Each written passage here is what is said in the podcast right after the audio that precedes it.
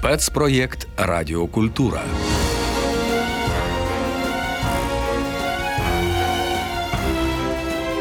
Радіопубліцистичний серіал Авантюристи. 30 історій про героїв і лиходіїв.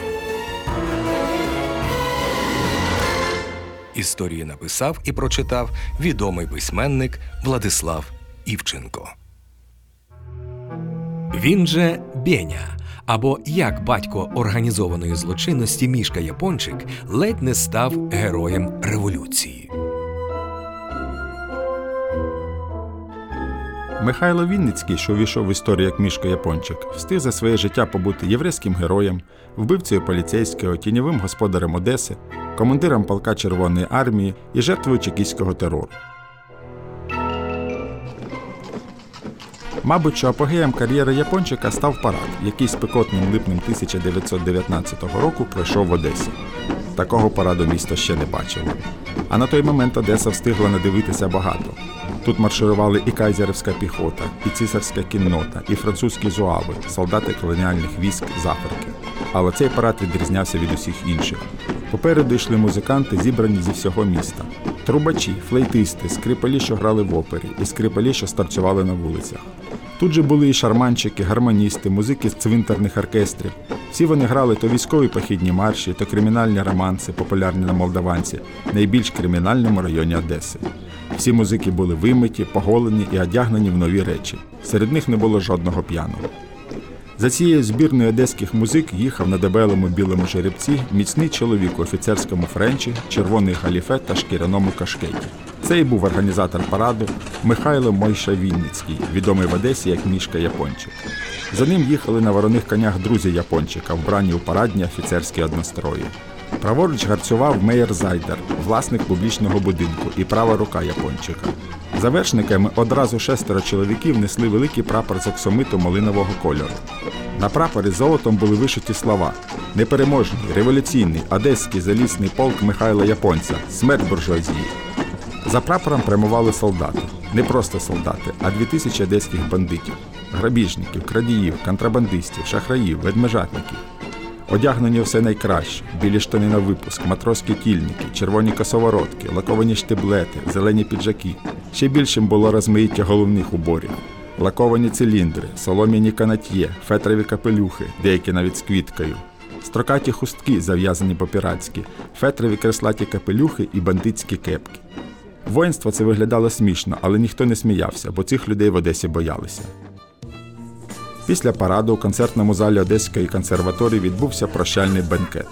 Із зали винесли оббиті оксамитом крісла, а замість них поставили довгі, вкриті білими скатертинами столи, заставлені напоями, дороге французьке шампанське, відбірна горілка та шустівський коньяк, і наїдками, червона та чорна ікра, найкращі сорти балика, смажені індики і кролі, гуси та качки, паштети та ковбаси, всі види червоної риби, осетрина та інші делікатеси, від яких у місті вже встигли відвикнути. Япончик гуляв, бо завтра його полк відправлявся на фронт.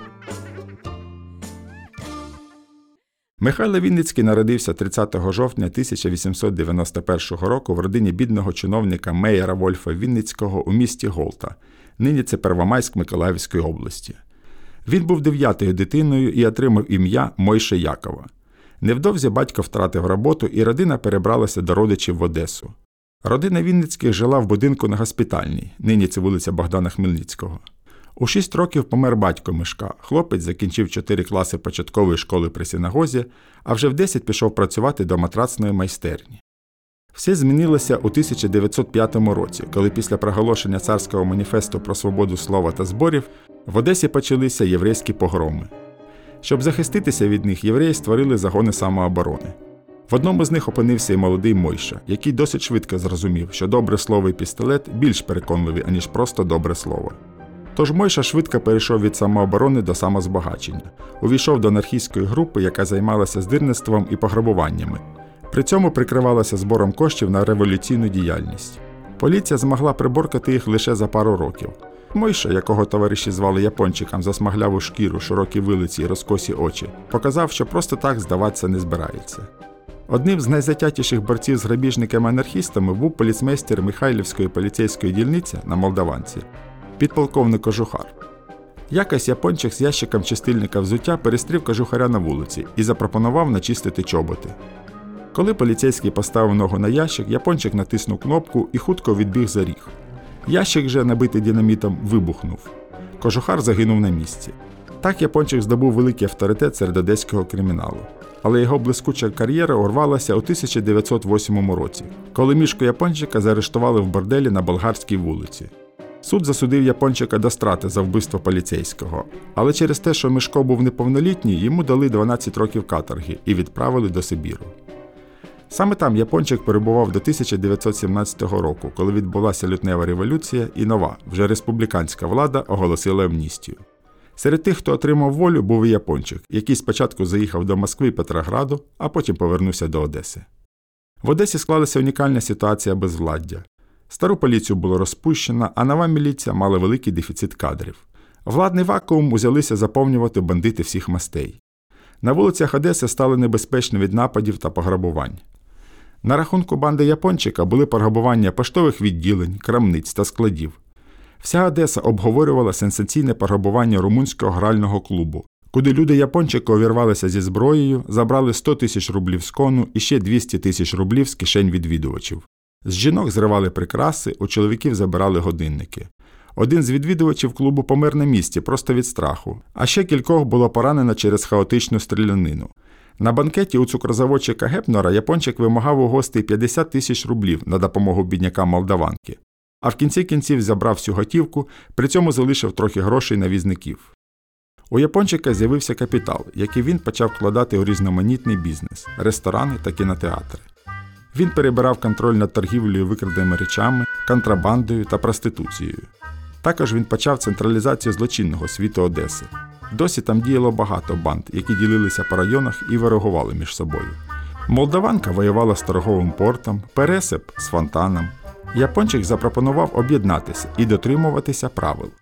Одні банди перейшли під його оруду, інші продовжували діяти самостійно. Та от диво, невдовзі ватажки самостійних банд почали гинути. Хтось при спробі втечі від міліції, а хтось від випадкової кулі. Поступово япончик з ватажка, хоч і нахабної, але невеличкої банди, ставав авторитетним кримінальником міста. Япончик встиг ліквідувати одного зі своїх головних конкурентів бандита на прізвисько Акула, а також розсварити банди з Пересипу і Слобідки. Це були справжні війни з десятками жертв, тіла яких вранці знаходили на вулицях. Відчувши владу, япончик разом з більшовиками організував штурм тюрми. Звільнені кримінальники перейшли під оруду япончика. Той же знову став використовувати риторику класової боротьби. Мовляв, не грабує бідних, а лише буржуазію. На підтвердження цього був вбитий злочинець, що грабував робітників. На тілі грабіжника було залишено відповідну прокламацію, підписану мишкою япончиком. Так наш герой почав похід в політику. А в Одесі тим часом загострилася боротьба між гайдамаками Центральної Ради і червоногвардійцями. Владі остаточно стало не до бандитизму, і япончик розвернувся наповну. Викрав на півмільйона діамантів у купця Карського, захопив біля сотні тисяч рублів при пограбуванні дачі Сухомлінова, узяв 40 тисяч рублів при нальоті на касу миловарного заводу, викрав товару на 200 тисяч рублів з крамниці Тоскана.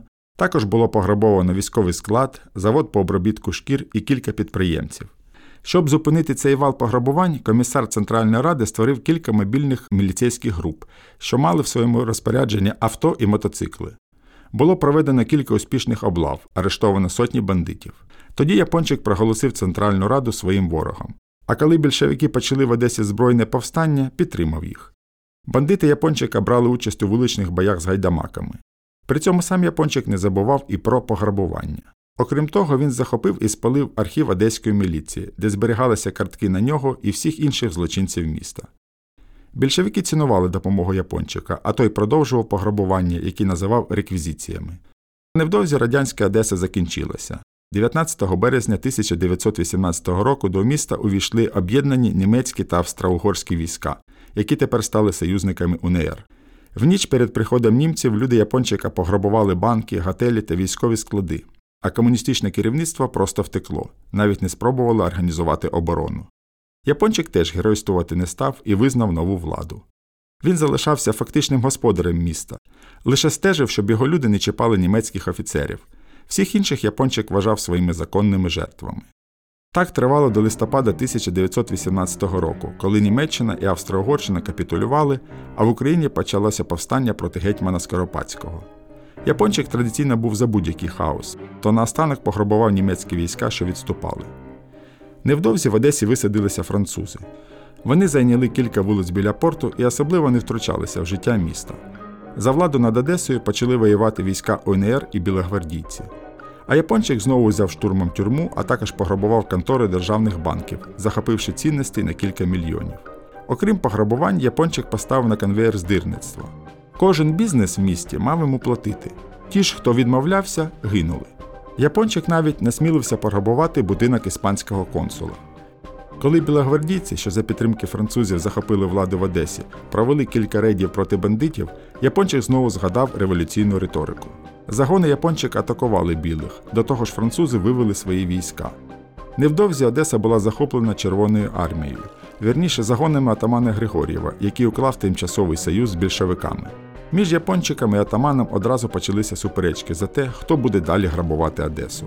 Зрештою, Григор'єв вивів свої війська, а япончик знову присягнув на вірність радянській владі. Більшовики ж були готові у складній ситуації використовувати будь-яких союзників, хоч Григор'єва, хоч Япончика. Отаман невдовзі підняв повстання проти більшовиків. Япончик же продовжував їх підтримувати.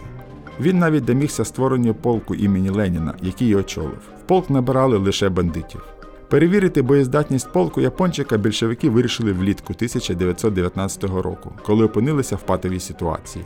З півночі наступали війська директорії, а зі сходу білі, які захопили Херсон. Хоч більшовики і сумнівалися в япончику та його полку, але виходу не було і був виданий наказ виступати на фронт. Япончик влаштував описаний вище парад і банкет, а наступного дня виїхав з полком на фронт. Щоправда, одразу ж виявилося, що вояки з бандитів такі собі. До фронту доїхала менше третина особового складу, інші ж розбіглися. В перших же боях полк япончика було розбито українськими військами, і він ганебно відступив. Бандити почали вимагати повернути їх до Одеси. Більшовики замість допомоги отримали додаткову проблему, тож вирішили відокремити япончика від його військ. Комполка отримав наказ відбути до Києва, але не довіряє червоним, тому тікає до Одеси. По дорозі більшовикам вдалося перехопити япончика, якого супроводжувала сотня охоронців. При спробі арешту япончик, начебто, намагався чинити опір, тому був застрелений. Більшовики поховали його в глиняному кар'єрі неподалік Вознесенська, нині це Миколаївщина. Так вийшло, що япончик народився на Миколаївщині і там знайшов свою смерть. Радянська влада воліла не згадувати про героя революції Япончика, який в історію увійшов завдяки письменнику Ісааку Бабілю. Мішка став прототипом свого героя, колоритного одеського бандита Бені Кріка, який грабував всіх і був справжнім господарем Одеси. А потім прийшли більшовики і все закінчилося. Але не зовсім. Вже у 90-ті роки один з лідерів російського злочинного світу В'ячеслав Іваньков теж носив прізвисько Япончик. А вже наприкінці 2000-х помер від кулі, щоправда, не більшовицької, а кримінальної. Та можна сказати, що мішка Япончик помер, але злочинна справа його живе.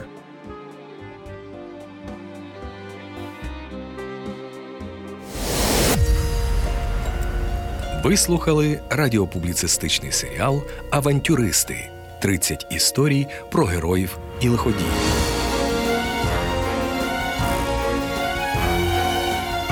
Написав і прочитав відомий письменник Владислав Івченко.